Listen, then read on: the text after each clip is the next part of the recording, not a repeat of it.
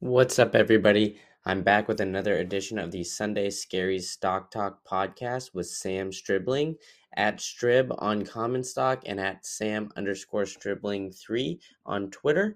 Be sure to give him a follow. We get into his holdings, how he views the overall macro environment, some of the strategies that he has, and uh, he's been investing as a retail investor for 10 years. So, a lot of people that are listening to this can probably relate so be sure to give it a listen all the way through and let me know what you think. Give us both a follow, five star review, etc., etc. And as always, nothing said on this podcast should be taken as financial advice. Both Sam and I are not financial advisors. So please, please, please do not take it as financial advice. Everything that is said here is an opinion and strictly our opinion. And if you want to invest in anything that is mentioned in the show, please do your own research and your own due diligence, as everything we have said here is strictly for entertainment purposes. Now, let's get into the show. Whoosh. What's up, everybody? We're back with another edition of the Sunday Scary Stock Talk podcast. I'm here with Sam Stribling at Strib on Common Stock. If you guys are on there, um, and then also Sam underscore Stribling three on Twitter. Sam, how are we doing today? Doing pretty good, my friend. So thank you very much for having me. I'm excited to be on here. Um, yeah, welcome, welcome. All right, for those who don't know anything about you or anything like that, why don't you introduce yourself and introduce, uh, you know, give yourself a little background on on your investing journey and everything like that. Sure. So um, to start off, I'm I'm a retail investor, kind of like most out there. Uh, been doing it for about ten years now. So at least I've kind of stood the course for a little bit. Um, I work in technology um, as a small business owner, actually myself, and so I work specifically with um, hospitals' risk managements and their information systems, more or less. So actually, it's Salesforce.com is the platform that basically allows me to do what I do. So I spend quite a bit of time there, um, and just looking forward to following the market, like I said, I've been doing it for about 10 years, kind of help some of my friends and family out. That's kind of how I found Common Stock as well as just another good place to really um, learn more about the market, stay engaged, and, and try and keep pace. Yeah, awesome. Yeah. So for those who don't know, Common Stock is more more or less um, a platform. I, I would kind of categorize it as just strictly like FinTwit. You could put a little bit more um, you know, longer memos and things like that. So it's not necessarily broken down to the 250 character Twitter limit. Um, and, it, mm-hmm. and it's really informative. So if you're on, on there, um, you know, you should go ahead and check it out. And then I'm also at Green Candle IT on there as well. So I got, I got some stuff out there and, uh, yeah, they've been putting together a lot of great stuff, but, um, let's get into it. So you said you've been an investor for 10 or so years. Um, I think right now is a very, very interesting time with the extreme, extreme inflation that that we're seeing. Uh, yeah. I think a lot of my audience is is pretty similar in age to us, maybe not uh, necessarily to the experience level of of URI and investing. Mm-hmm. Um, why don't you go into, I guess, a little bit about how you feel, uh, you know, investing in a time like this, and uh, kind of, I guess, more or less your strategy going into, you know, when sure. you're seeing CPI prints at you know as high as so, we're seeing right now. Yeah. So well, you kind of for me, I like to stick to the strategy. So even if it's not the best of times, so the past year, full disclosure, has been tough. I like growth. I like tech. You know, I feel like that from a young person's perspective is a good place to be, but I'm sticking with it. Right. And so what I'm doing is, is I'm really practicing a dollar cost average model. So trying to buy into the weakness and and or into um, how things are going and if they're going up, and looking to just kind of build substantial positions over a long period of time. Um, I split it up over three different accounts, so um, or four actually now. So three are tax sheltered. So uh, got a traditional IRA, a Roth, and another IRA that I converted over that I need to kind of consolidate. Um, plus, I've got uh, a taxable account as well. So that's kind of how I like to do that. So I can kind of minimize the taxes as much as possible. Obviously, I'm playing the long game in those retirement accounts, but for the most part, even in the taxable account, you know, my average hold is a year plus. So I am not a big fan of the jumping in and out. I'll dabble with the technicals and things like that just to kind of watch the entry and exit points so that I have a better understanding and I really do enjoy them. But Um, I think slow and steady wins the race, and buying high quality names and, and sticking to it. So inflation's terrible. Yep. You know, costs are going up, stocks are going down. We've got rates raising and a few other things kind of as headwinds that we've got. But as I've kind of been in it for, like I said, about a decade now, you kind of have to roll with the good times and the bad times. And honestly, if you can kind of see beyond the six, seven months that, you know, most people's scope really goes out to because I'd be surprised, honestly, if, if anybody can go much further than that, truthfully, um, just because you don't know what's going to happen. You don't know about the war in Ukraine at the time. You don't know about, you know, COVIDs and all the other things that are the black swan events that seem to kind of continuously happen. Um, but stay with it, keep going. And if you're in growth stocks, take this as an opportunity to add into them. Um, if you do feel like you need to make kind of a shift or a pivot, I, I would make sure that every stock that you're in, you have a reason to be there. And as long as that reason is sound, um, stick with it. Right. So it's going to be different for everybody, but that's the way I like to approach things. I gotcha. Okay. So, um, I guess let's just, let's just back it out to your overall strategy now. So you said mm-hmm. you're you're more of a growth investor. You like a lot of the growth stocks. So when you're looking at a growth company, how do you really break it down and how do you determine names that you're like okay this is one that i see that i'd like to invest in?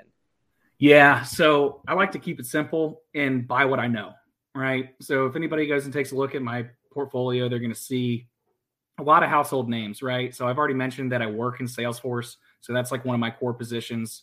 Um, just kind of building systems in on their platform i have the opportunity to see the updates and rollouts in real time and things like that. And frankly, the fact that I couldn't operate as a sole proprietor without them, and I have clients that are you know large hospitals and things like that is is pretty amazing. You, you know, the startup costs and things like that have changed dramatically over time. So that's obviously a name I want to be in because of that. Another one, Apple, you know, another staple. I've got an iPhone, uh, Apple TVs, kind of all that type of stuff too, right? So being a user or knowing that product in and out is something that I really like to use for the most part as my reasons to buy. And so again, you'd see that with um, Roku and some of my other names too. Now I will branch out of that because obviously, like I've got Tellurian on there um, and a couple other companies like that. That's a natural gas play, and those are for more diversifications and th- purposes and things like that, just to have a little bit of exposure to um, energy, which has been kind of a saving grace for me this past year. Um, but it's kind of in that strategy. So again, just kind of having a reason to be there. But for the most part, I'm buying what I know. Um, household names, strong fundamentals, um, things like that that have again kind of a reason to buy. Like I, if I got to really like the product to own the company, because that's the way I look at it. Right? Is if you're a shareholder, you're a part owner of the company, and and that's really what I'm looking for. So kind of buying those quality names and things like that. And then frankly, I'm kind of always trying to learn and look at different people's portfolios, what they've got, try out different products and, and make my own decisions about what's best for me. Yeah, so I think that's it's pretty interesting the way you describe that because I think um, you know Warren Buffett has famously famously said you know invest in what you use and invest in you know companies exactly like you're saying. Um, mm-hmm. But the way you look at it is more so growth. Um, and uh, you know, it's, it's more like tech stocks, right? Because the younger younger generation like us, we use a lot more technology than maybe say that'd you know, be a big part. But I'd say it's almost barbell like, right? Where you kind of have your high growth on one side and then your value as well. Because I will try and kind of balance that out a little bit. And so, kind of to Warren Buffett's thing, like I have McDonald's, right, in my portfolio and think it's a great product, think it's a great company, and that's why I own it. Um, but I wouldn't exactly chop that one up to be, you know, a hyper growth name per se, right? Um, so kind of everything with balance and again, kind of having that reason. But at the same time, you know, in times like this, McDonald's for me has been, you know, a solid stock to kind of buoy the portfolio, if you will. So um, I don't know. I see a lot of folks that kind of go all in in one direction and, and they diversify, if you will, but it's all within the same sector, right?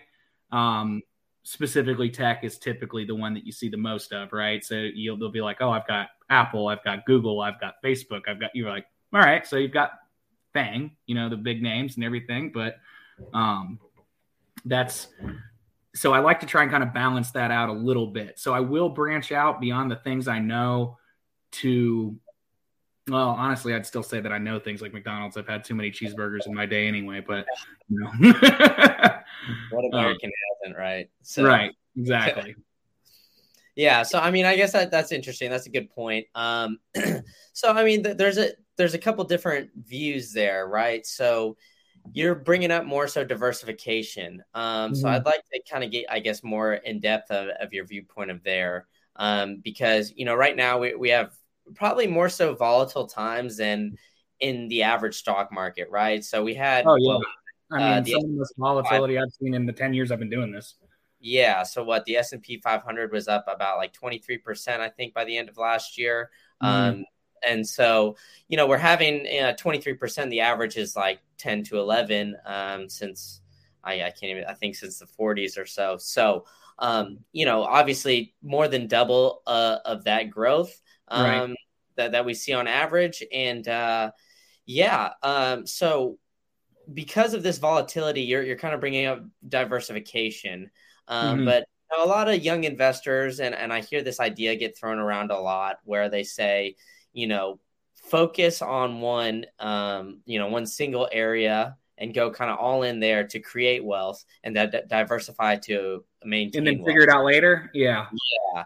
Do you kind of do you um, ascribe to that theory or do you kind of, um, you know, more so think, you know, because of the times that we're in and so diversified that, you know, maybe maybe you'll lose out on some returns, but you won't get quite the losses that you'll get right now uh, if you diversify.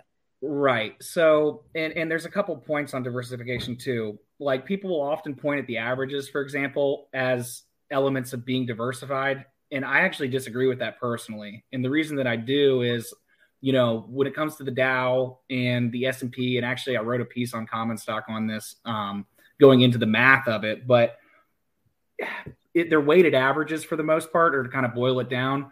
And so it's five or six stocks that really control how that average is going to do, right? So if you were to look at like the median price increase or decrease, most companies like 70% or something like that are sitting on 52 week lows, but the averages aren't. And the reason that the averages aren't is because if you keep Microsoft, Google, you know, these multi trillion dollar companies up there, it takes a whole lot of small caps to make up an Apple, right? Um, I think it's something like 496 of the S&P 500, which is actually 506 stocks, not 500, which is something I found out that was odd. Um, is is all tied up in that one area, right? So you got 50% in four stocks. Um, so that's really what's buoying those averages. So it might not necessarily be the real diversified thought that you had originally, if you will.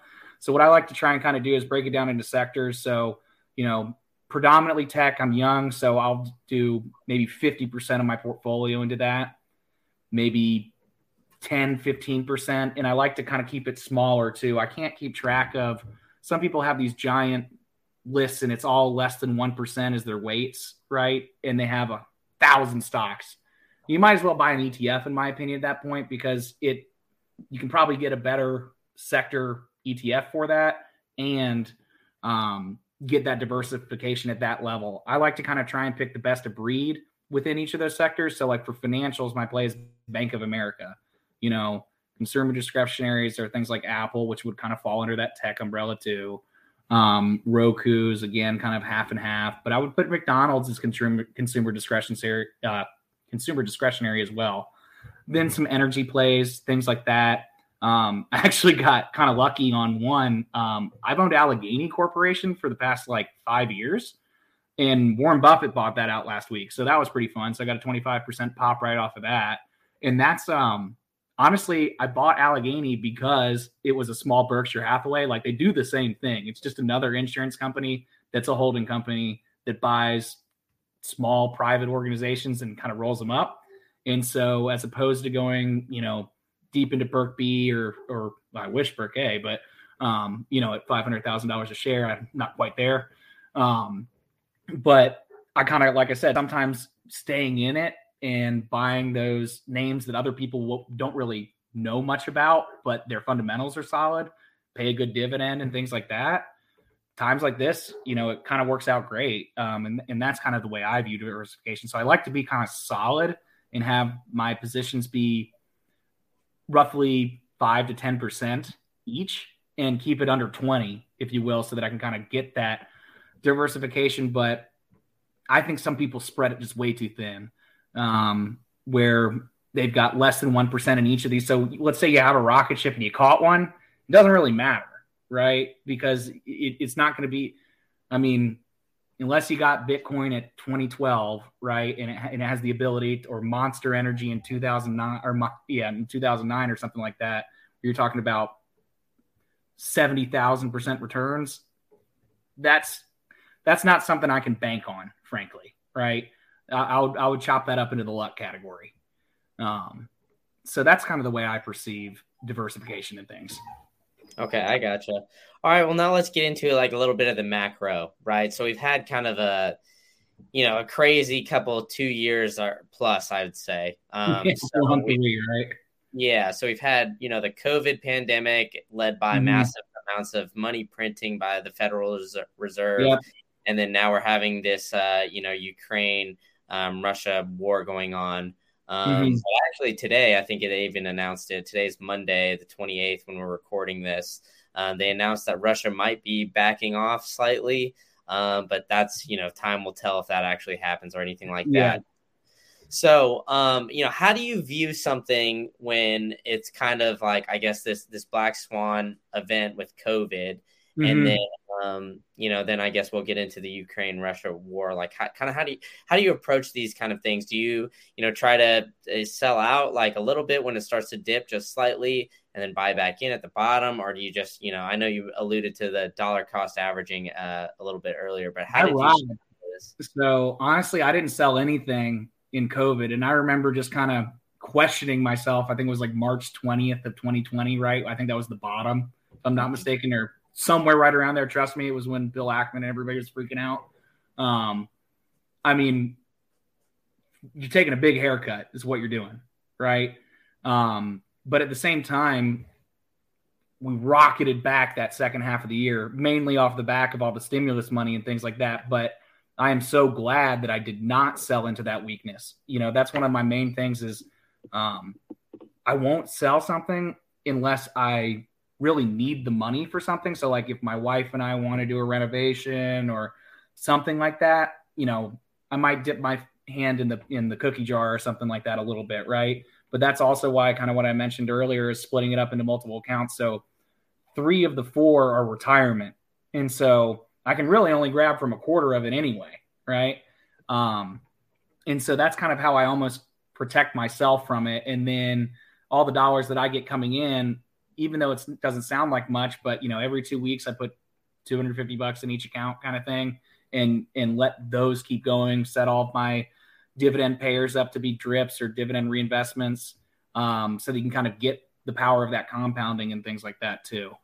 Um, so, so I didn't sell at all through it and I have no intention of selling through, you know, kind of the current state of the market, even if that means it's going to be a tough couple years. You know, I would say even though we rocketed back, COVID was a tough couple years too, right? It wasn't it wasn't easy to trade in that environment. And so that's why again I kind of like to stick with it. But the way I look at it is is like the companies that I'm buying and things like that, like is McDonald's going out of business? I don't think so. Bank of America, no. Couple of the ones that I've got that are small caps, Hopefully not, because they've been beaten up pretty bad. Like I have Fubo TV, for example, which is one that I really like as a product. I actually use it um, over YouTube TV and all the other ones. But um, if you go look at the chart, it's kind of been going in the wrong direction for a little while here. But I've been adding to it, and the way I see it is, is you know, granted we have a Chapter 11 situation, which I don't believe we will at the growth rates that they've got, and I think that the leadership is strong in David Gandler. I'm holding it. Um, and I'll just keep adding, you know, even when it hurts, I guess is the way to think about it. Yeah, so it seems like basically you're you're essentially saying if if your thesis doesn't change on a company, and you correct me if I'm wrong, if your thesis doesn't change, oh, you're, right. you're, not, mm-hmm. not going to sell even the, in these hard times. So, yeah. um, I guess let's let's bring it now to more more common or more recent conflicts. Um, mm-hmm. So the Russia Ukraine war uh, going on here. So how are you viewing it? Are you like kind of diving into different sectors because of this conflict? Uh, I know you kind of mentioned a little bit like you know some oil and gas plays. Yeah, um, I know that uh, you know oil and gas has been doing pretty well uh, ever since we we you know had a change of president in the United States at least uh, mm-hmm. because policies and everything like that. So um, how are those doing now? And and i guess how are you looking at more of those uh you know oil and gas stocks right now? And uh, sure. So yeah. so obviously basically it's a supply and demand problem right? And you'll hear out of you know the talking heads and things like that it's a global market all these types of things. But um it, which it is but it's not as straightforward as that in my experience right? So like you can go up and down on an individual comp- uh, country's production, whether it be the United States. But if other areas are being cut out, like Russia, for example, which is kind of what's happening now, which has kind of caused this big supply shock. Um, plus, you're not really able to turn on a dime in those businesses either. So, the to answer your question, um, my play Tellurian has been doing fantastic. It's the best performer I've got this year for sure. Um, but at the same time, I had been in that for a long time as well and continued to buy and buy and buy. to kind of give you an example of uh, the extreme levels I'll go in um, holding on to the stock, I, I, in that March of 2020, Tellurian got cut by 90% in a single day. So it went from $8 a share to 88 cents. Um, so I actually dragged my cost basis down to 98 cents a share that day. So I guess I times a thousand. I don't even know. Like, you know, I basically I'd thrown I was buying it at ten dollars a share. So I was like, well, if it's under a dollar, I guess it's gotta be a better deal. And now um with it sitting at 575 a share, it's about a 500% return. So, you know, and again, I'm I sold 8% of that last week because I try not to get greedy about it either. And so I was like, well, let me take a little bit off the top, just kind of considering the run that we've been on.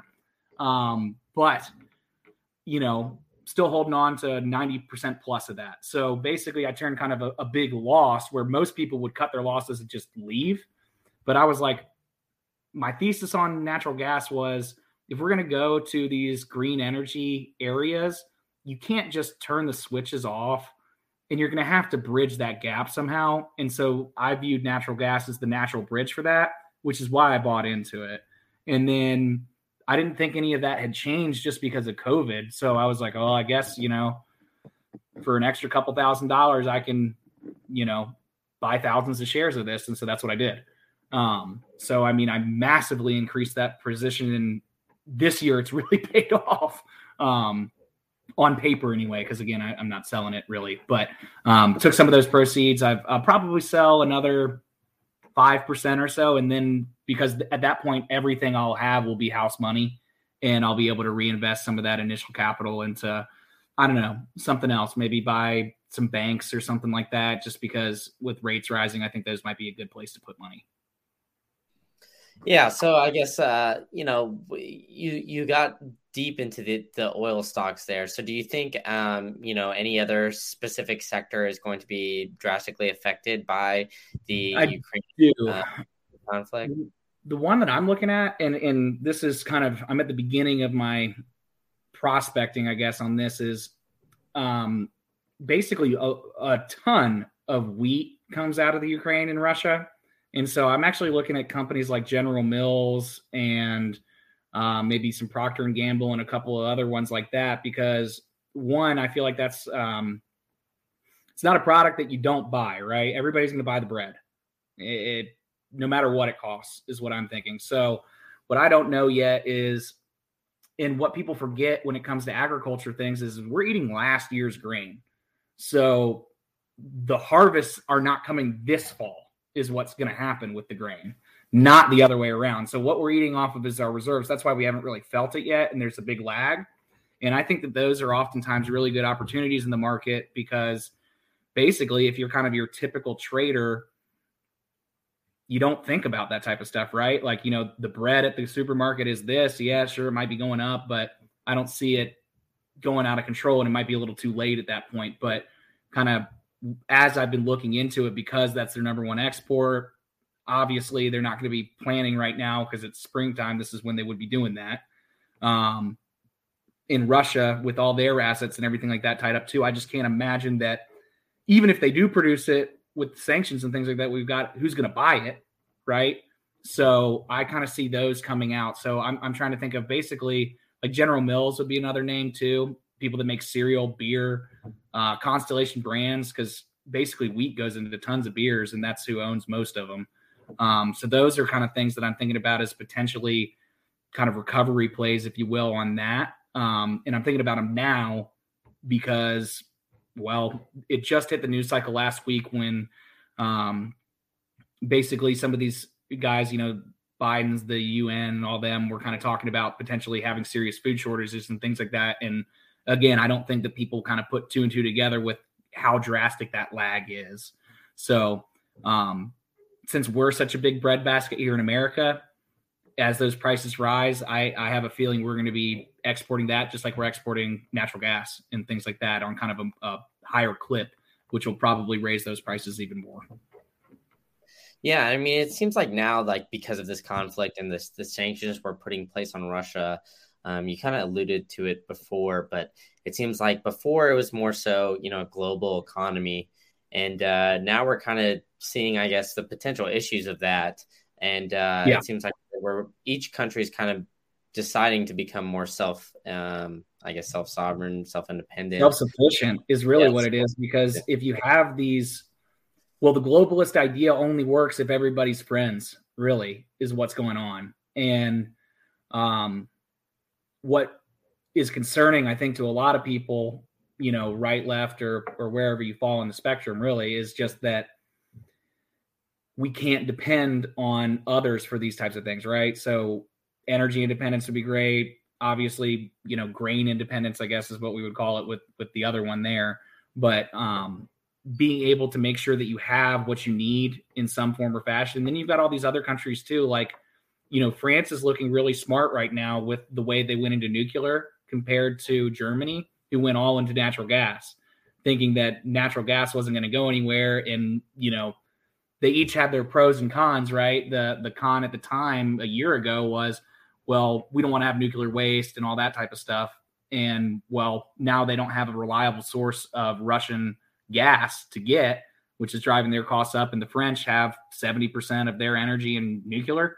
And so that's really kind of turning into a boon for them from an energy perspective because it kind of eases those um, tensions. Plus, energy is on a grid, right? Especially electricity. And so you saw like um, the Russians, what they're doing to make us a little more dependent on that gas is, is as they go through town, if you will, they shut down the nuclear reactors that they cross. And, and that if you want to heat your house, if you want to do all that, it just puts additional strain on that grid, which doesn't really care about the border, right? It's just pulling from one place or another. And having some of those large nuclear reactors over in Ukraine that are not running right now is really straining other countries to make up that deficit. Um, so I think you're right. It's kind of we're going the pendulum's turned from globalism, I guess, to nationalism, I guess, would be the the opposite of that. Um, and and I don't think it's necessarily a bad thing either, because as we're seeing with a lot of these treaties and things like that, tying people up, um, they're only as good as if you're willing to stand on it, right? And and like look at us, and and I hate to say it, but nobody's really coming to the Ukraine's Ukraine's rescue, right? And and I get why we don't want a world war and all that, totally get it, but if you're Ukraine, right? You were kind of you're kind of looking around like, what do you mean you're not going to help us out, right?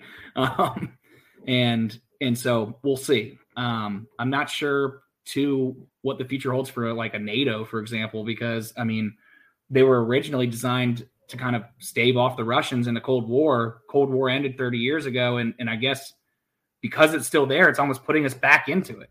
You know, it's like hammers and nails in a way. Um, so it's kind of interesting to to see that play out as well. Yeah, for sure. I mean, it's definitely a lot, a lot going on geopolitically. Um, you know, as as you know, it's exactly like you said. Nobody seems to be coming to the Ukraine's help. Um, you know, I'm a, I'm a Bitcoin guy specifically, so I, have seen mm-hmm. a lot of you know Bitcoiners and and people, individuals, kind of donating to the Ukraine and things like that, which has been awesome to see. But yeah, as 100%. far as countries and everything goes, it, it hasn't really been the case. Um, yeah. There's kind of another looming conflict. Um, you know, we talked about it a little bit on the pre-show. Um, mm-hmm. Uh, you know, China and Taiwan. Uh, there's been kind of rumblings that China might decide to do what Russia's doing to the Ukraine right now and, and enter yeah. Taiwan. Um, how are you viewing that situation? And are you kind of being wary of certain sectors because of, uh, I guess, that looming situation? Yeah. So, I mean, the the one that sticks out the most is the semiconductor area, right?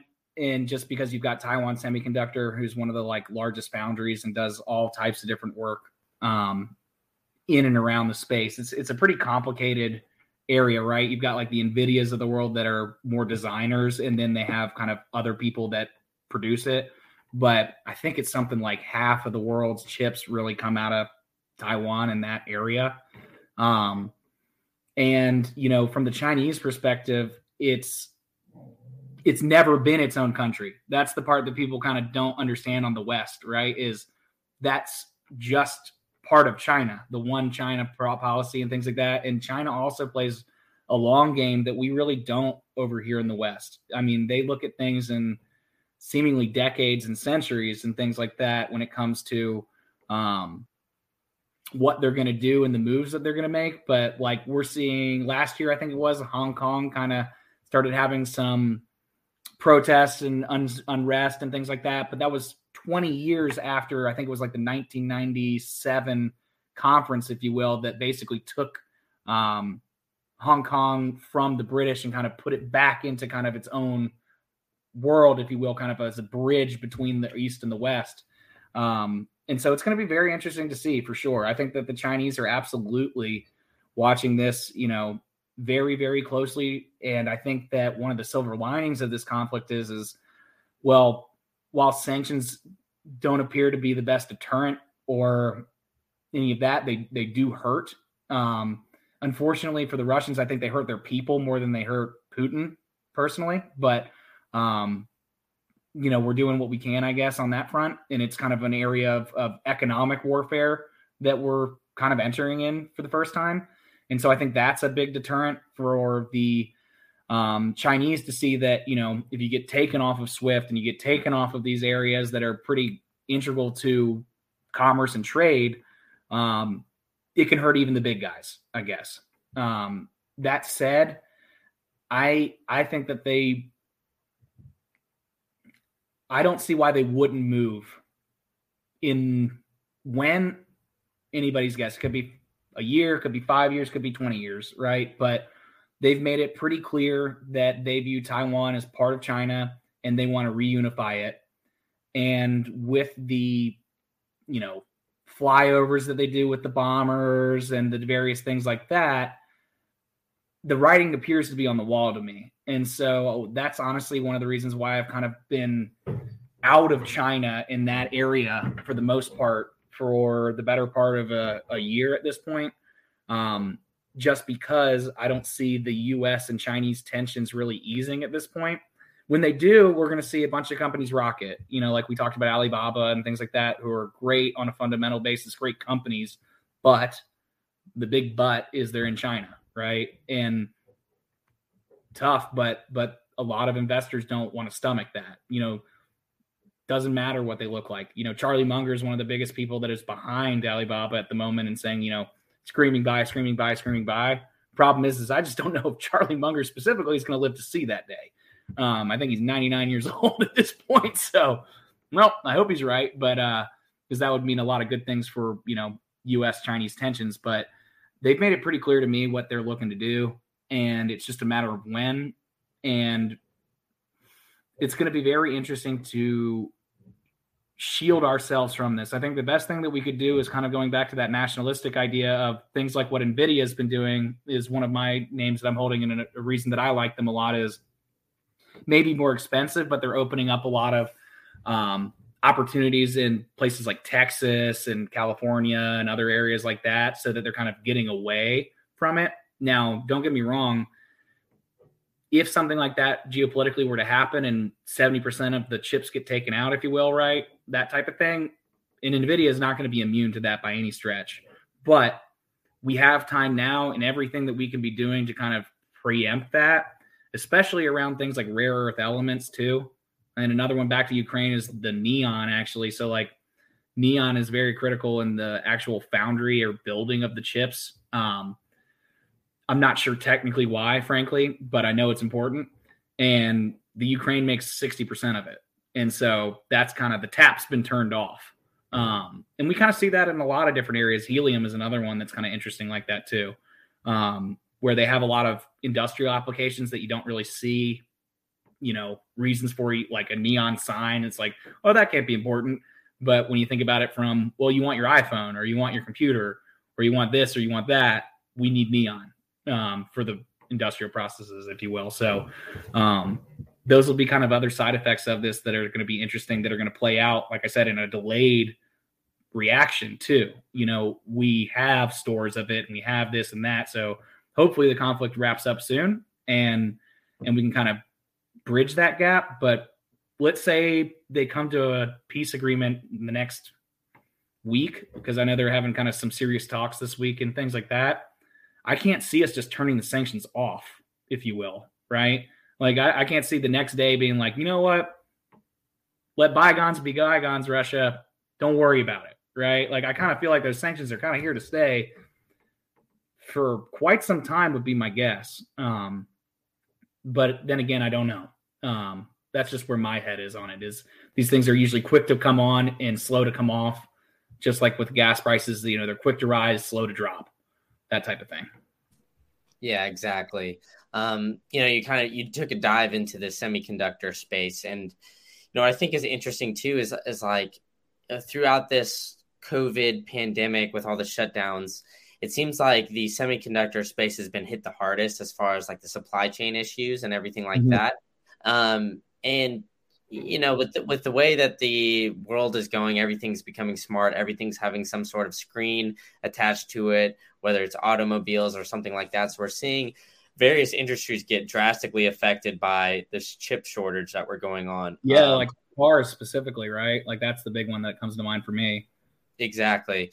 Yeah so um you know i i think that uh you know exactly like you said if this China Taiwan conflict, which seems like it's not a matter of if, it's a matter of when, uh, happens, that this chip shortage is going to, you know, even get hit even harder. Um, so, I guess uh, you know how are you viewing the? You, you, you kind of mentioned Nvidia. I know Nvidia's mm-hmm. got the, the famous Pelosi capital backing as well. Yeah. Um, yeah, she's she's not bad at that. I mean, yeah, she's not a bad investor at all. Um, yeah, exactly. I don't know if she should be allowed to, but that's a whole other can of worms. But exactly.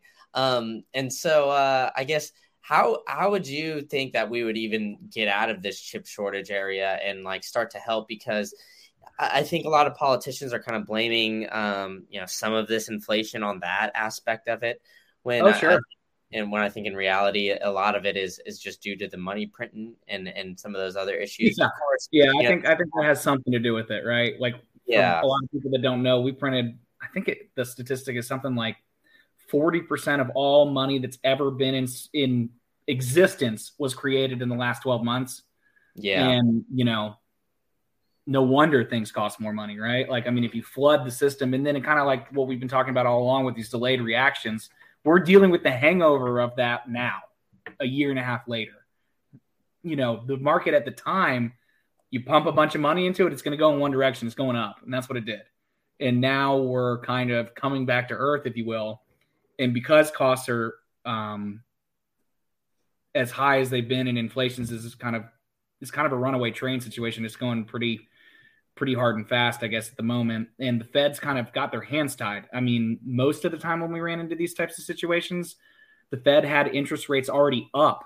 You know, having zero interest rates is not normal except for people our age, really, right? Like in our lifetime, they've always been somewhat low because starting from the basically into the dot com boom is when it's really started going way down with the um, rates and things like that. But you know, in the 80s, they were like 20%, that type of stuff. 70s even higher than that. And so I mean, it's it's a different world that we're in at this point, and I'm not 100% convinced either that raising rates in of itself is going to really change that much with inflation. Um, mainly because the idea behind that, as I understand it anyway, was to kind of temper down the economy so that you kind of slow that down so that costs come down with it and all these other things. But I'd kind of make the argument that the economy isn't as strong as it may appear on face value, right? Like people point to the jobless claims and those types of things too. But in my opinion, that's really only half the equation because the other side of it is job openings and quits and all that type of stuff. And we've had the great resignation, you know, all kinds of different changes. You know, I'm a pretty good example of it. Honestly, I, I worked for big corporate for a long time and I've gone off on my own and have my own business now. Um, for better or for worse, right? But that technology has allowed people to do that type of stuff. Um, and I don't know if the economy is as strong as it may appear. And so, therefore, by knocking it down with rates, I don't know if that's going to drive the costs down. It might just push the unemployment rate to match the um, job openings, for example, or something to that effect, right? It might just be kind of some unintended consequences. Um, so, time will tell. And unfortunately, it's really the only hammer we have left at this point. So, they're going to do it. That you know that the Fed's going to use it, um, and so that's going to be kind of a tough one for again growth stocks and things like that. But again, it doesn't mean that all is lost, if you will. But it it's just I'm prepared, cautiously optimistic, and, and prepared to just kind of ride it out um, and continue to work and and make as much money as I can to then put a portion of that in on kind of a strategic allocation basis. And you know, the hope is is 10 years from now, we've sorted this out, even if it took kind of a rough five or something like that. Yeah, I mean, exactly. And you've kind of pointed to it a couple times, uh, you know, throughout this about the Fed raising rates. So um, I think it was earlier this month for the Fed decided to raise it from, you know, about zero to 0.25 to about mm-hmm. 0.25 to, to 0.5. You know, they kind of give it to you in a range. Yeah. Um, so, so, during that that call, they said that they're going to meet seven more times, I believe, um, mm-hmm. throughout the rest of the year. Uh, and they said that, that they believe they're going to raise rates every single time uh, they meet and try to get to about 1.9% by the end of the year. Um, yeah. And then I, the last guest I had, he's uh, at Deerpoint Macro on on Twitter. So if you're not following him, he, he's a really good follow, and I think you should. Um, but anyway, he he went through and he kind of thought that you know throughout this he thinks that you know the, because of the geopolitical environment and uh, you know the other stuff going on and uh, you know I I kind of ascribe to the theory that you know it's a midterm election year and mm-hmm. uh, you know that the the politicians you know the, their main goal is to get reelected right so yeah. Uh, if they have uh, a bunch of raising the rates, it's going to essentially negatively affect the market um, unless you know you subscribe to the theory that a certain amount of uh, rate hikes are are you know uh, accounted for in the market or whatnot. Um, but I think you know seven eventually would, would kind of bring the the market market down as a whole. Um, so Deerpoint said he thinks that there's going to be about three, um, and he says he doesn't think that there's any way that they could do uh, more or less than three. Um, I think he's pretty much spot on. I, I, I agree with that. So the way I've seen the Fed personally, right, is if you've ever kind of like read through the minutes and things like that, they literally will point out a comma change and things like that, you know, month over month. So what I think, you know, J Powell's doing basically is going there and looking at it and saying, we need to set expectations and get them to price some of this in now, right? So we're going to tell them the worst case scenario, which is seven rate hikes at 0.5 each potentially is kind of as high as he went. But with him saying, you know, a 1.75 um, ish or whatever it was going to be as the target, right, for the interest rates by the end of the year, they're almost kind of saying that that's probably not going to happen. I do think that they're going to be data dependent, as they say. They really can't telegraph what they're doing very well because the market will react now to whatever that is. So again, I think that they're tempering expectations with the hopes kind of going into your second point because politics is absolutely a part of the market. You know, a lot of people I think make the mistake of thinking that, you know, frankly, if it was just as easy as the fundamentals and doing a you know a discounted cash flow and things like that, everybody would do this. It would be easy, but it doesn't work that way. and and you've got these black swans, whatever you want to call them, that come in and they they change the dynamic, right? And so politics is definitely going to play a role into this coming into the fall um, for the midterms and you know, we're going to see like the Democrats were talking about cutting taxes, you know, gas taxes and things like that. That's kind of been the exact opposite of what they had been saying for ever, more or less, you know, in the last couple years and cycles and stuff like that. So, I mean, money will make people change their tune in a bunch of different ways. So, I agree with him. I think that the Fed's going overly hawkish so that we prepare for that in the event that they need it. But I think that he's probably right that maybe we see three hikes, maybe they're 0.5 each, which would still kind of get us up to 1.75 by the end of the year.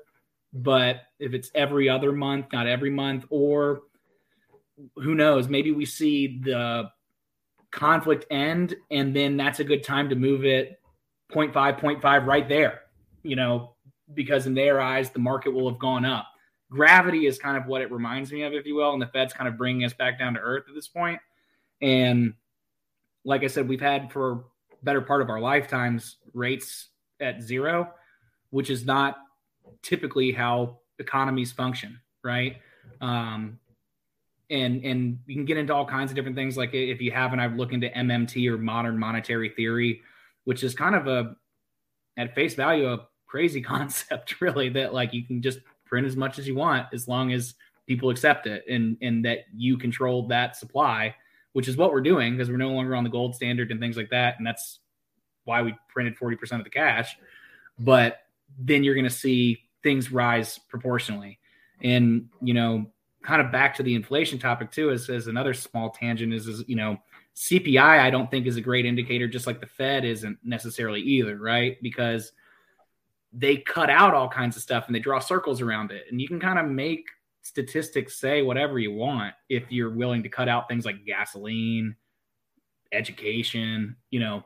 And those are the types of things that are in my life, right? Like are some of the biggest ones, right? Like, you know, um and and they'll they'll say it's 8%, but if the CPI is flashing 8%, I I'd tell you double that, you know, easy is is what I would say as as kind of like what um, the real number is. Yeah, and I'm, I mean, uh, you're you're exactly right here. So I was just doing a, some quick math um, over here to kind of uh, see. So I'm in I'm in Tampa, Florida, which has been mm-hmm. one of the places that's been growing rapidly and kind of uh, you know essentially benefiting from co- the COVID pandemic. So oh, I, so is Georgia, which is where I am. So uh, both yeah. states, right? It's kind of um, I think, I mean, obviously you've got DeSantis and things like that, and we've got Governor Kemp, but like we were one of the first to, you know, get rid of the restrictions. You guys were right there with us too. And the influx of people, I mean, my house cost has gone up significantly in the past two years because of this, because my theory is, is honestly, if you're, I've got clients in all over the country and stuff like that. If you're coming from a New Jersey, a California, you know, a place like that to an Atlanta or a Tampa, the cost of living from your eyes is so much less than it is to us who kind of grew up in it. I grew up in Atlanta. Um, and they're dragging the housing prices and things like that with it because to them, you know, I, I had a boss actually before I went off on my own, and he moved from he worked at Microsoft. Um, so he came from Seattle, and he was like, you can get a lot of a house for a million dollars. I was like, yeah, you're damn right. You can get a lot of house here for a million dollars. Like, I mean, I had nothing back home and I have like, he was like, I'm getting a pool. I'm getting this. I was like, good for you, man. Like, that's awesome. But, you know, it, to, to him, he was like, this is incredible. I can have land. Like, I can have multiple stories and stuff like that. And I was like, think making me think, I was like, geez, like, God, that's got to suck to where, you know, a million dollars doesn't even get you two stories in Seattle.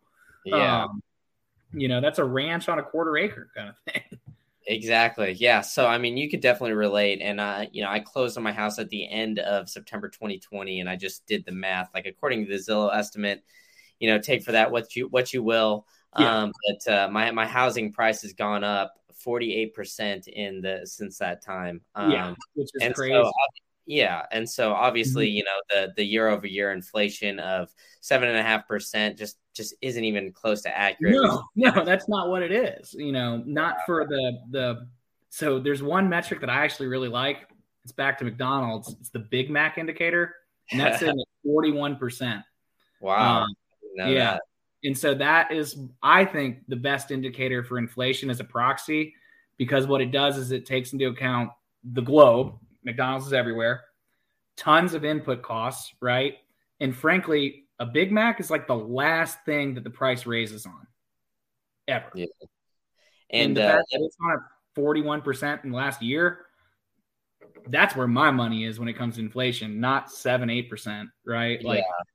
I mean, look at cost of schools and things like that. What's insane is is like talking to my dad about like he went to college in you know 1979 to 83 or something like that, right? It was like fifteen hundred dollars a semester a lot of people pay a hundred grand a year now to go to school. And mm-hmm.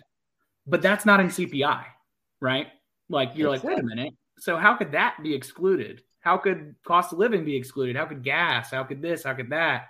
It's a basket of goods, and it's kind of literally like as if they had gone through a supermarket and grabbed a bunch of stuff and thrown it in there, and then oh, it's only eight percent more. So um, just like kind of we were saying with the Fed, like you kind of have to be able to start reading between the lines a little bit. And that's what really kind of separates the good investors from, you know, the ones that are kind of taking it at face value because what they teach you in the book, if you will, I wish was exactly the way it was. But if it was, everybody would just do it, right? We wouldn't have these conversations. It would just go in a straight line up. It'd be nice, I'm sure. But um, the market's built up of people, and people are kind of irrational, which is why the market's irrational.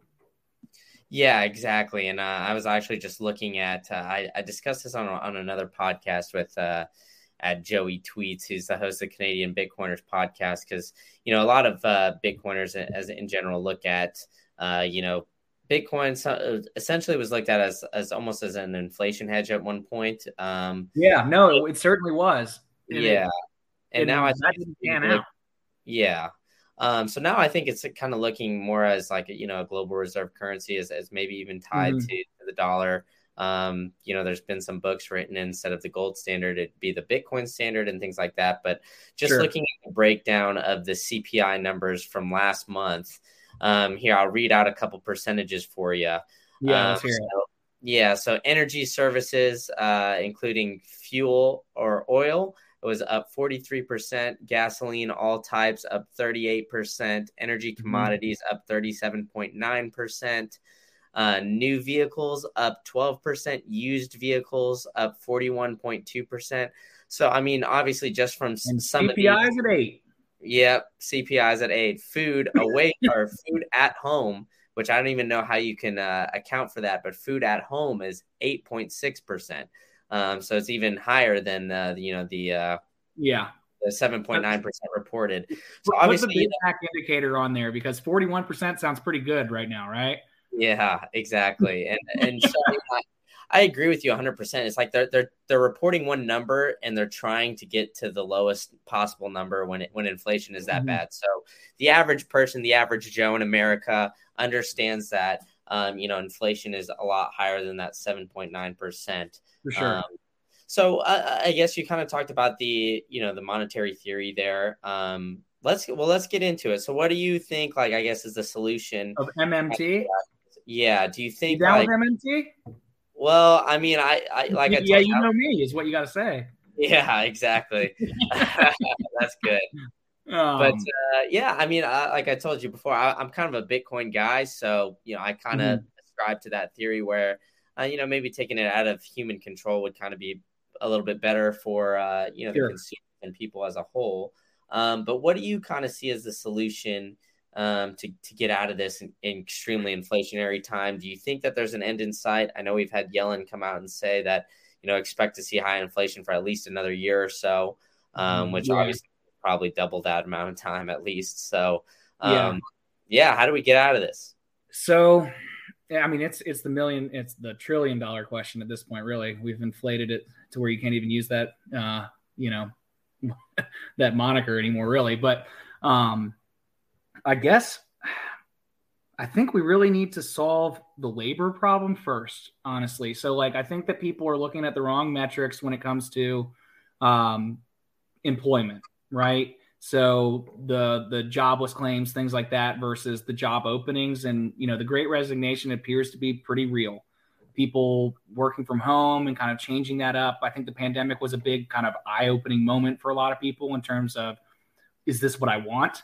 Is this what I really want to do? whatever. And we saw kind of people make changes left and right um, that kind of disrupted the market and things like that. But what worries me a bit is stuff like, um, I don't know, autonomous vehicles is a good example of it, right? And and a lot of companies for profit margins X, Y, and Z would love to see the day with no drivers. But what worries me is, is well, what are those people going to do? And and what's the answer going to be for that, right? Because if we've got an inflated environment already, and then we start taking away the ability for folks to make money, um, that could be that could kind of spell trouble, in my opinion, right? So I think that we need to figure out a way to incentivize companies to almost to not not take advantage of automation, right? I'm in technology for God's sake, right? So like I mean, I build systems for a living, but the way I look at it is is I try and build like a work platform that allows people to continue to do their job but at a better, more productive pace, right? Um, and then I think that we need to start addressing a couple of the kind of the big ticket items. Like I think that a lot of folks have got them picked picked out pretty well in like education costs, for example. I think the problem with education costs is the loans in the schools, not just the basically they we've set up a game for education where you're you can charge anything you want because you're expected to just go get that interest free loan or whatever, right? From whoever. The government will give you this, the government will give you that. And what is that? It, it, or not the government, or private, whoever is going to give it to you, right? But we've looked at prices go from what my dad paid in the 80s of you know $1,500 to 150 grand for if you're a, a year if you want to be a doctor at a lot of places like that, right? And I think that college may not be the answer for everybody. I think that a lot of people would be better off going to trade schools and doing different things because we're seeing basically kind of a split between skilled and unskilled labor. So like things like plumbers, trash folks, you know, um, electricians, general contractors, things like that are in super high demand, and you can make a really good living these days off of salaries like that that you don't really need college for. But we kind of live in a society where you're looked down upon if you don't do it. You know, you're expected to get the loan. The school looks at it as, is well, it doesn't matter what I charge you because somebody's going to give you the money. But what they all forget is, is that somebody's got to pay the piper at the end of the day, right? And now we're talking about stuff like canceling the debts and things like that. And I don't think those are the good answers either, because it's like, well, so I'm the guy that paid out of my pocket, or I paid for my kids to go to school blah blah blah kind of what about them right? And you get into all the what aboutisms and stuff like that. But to answer your question again i think that we need to address the labor problem first and find a way for people to be able to make good fundamental family decisions on what they're going to do with their life and things like that and incentivize them to go in those directions with or without a big bill attached to it for school right like if you're going to go I don't understand why an art major exists, truthfully. Like, I mean, I, have got art behind me. I, I love art. It's not that, but Picasso didn't go to the art school, right? Like, you know, like these all these people kind of figured that stuff out on their own.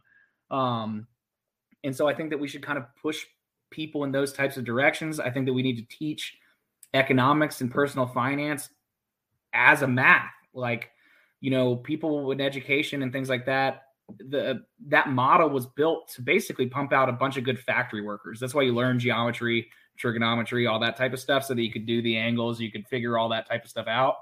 We live in a different world these days. Like I think that if you taught somebody how to, frankly, balance a checkbook and invest, you'd be in a whole lot better shape today than learning geometry, right? And and people balk at that idea, but to me, they're both math, right? You're learning numbers, you're learning how they work you can get very complicated with it too. But I don't understand why we don't teach kids basic financial information um, and things like that as well. So I think education, labor, and honestly, I think a lot of deregulation is needed too.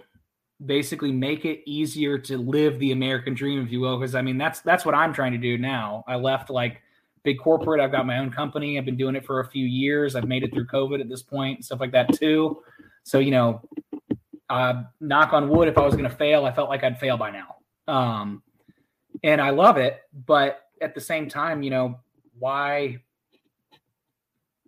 why can't other people do this easier or or why do they need to make it so seemingly it feels very difficult to do this type of thing. Like i feel like i'm working harder now than i did at any of my other jobs and things like that.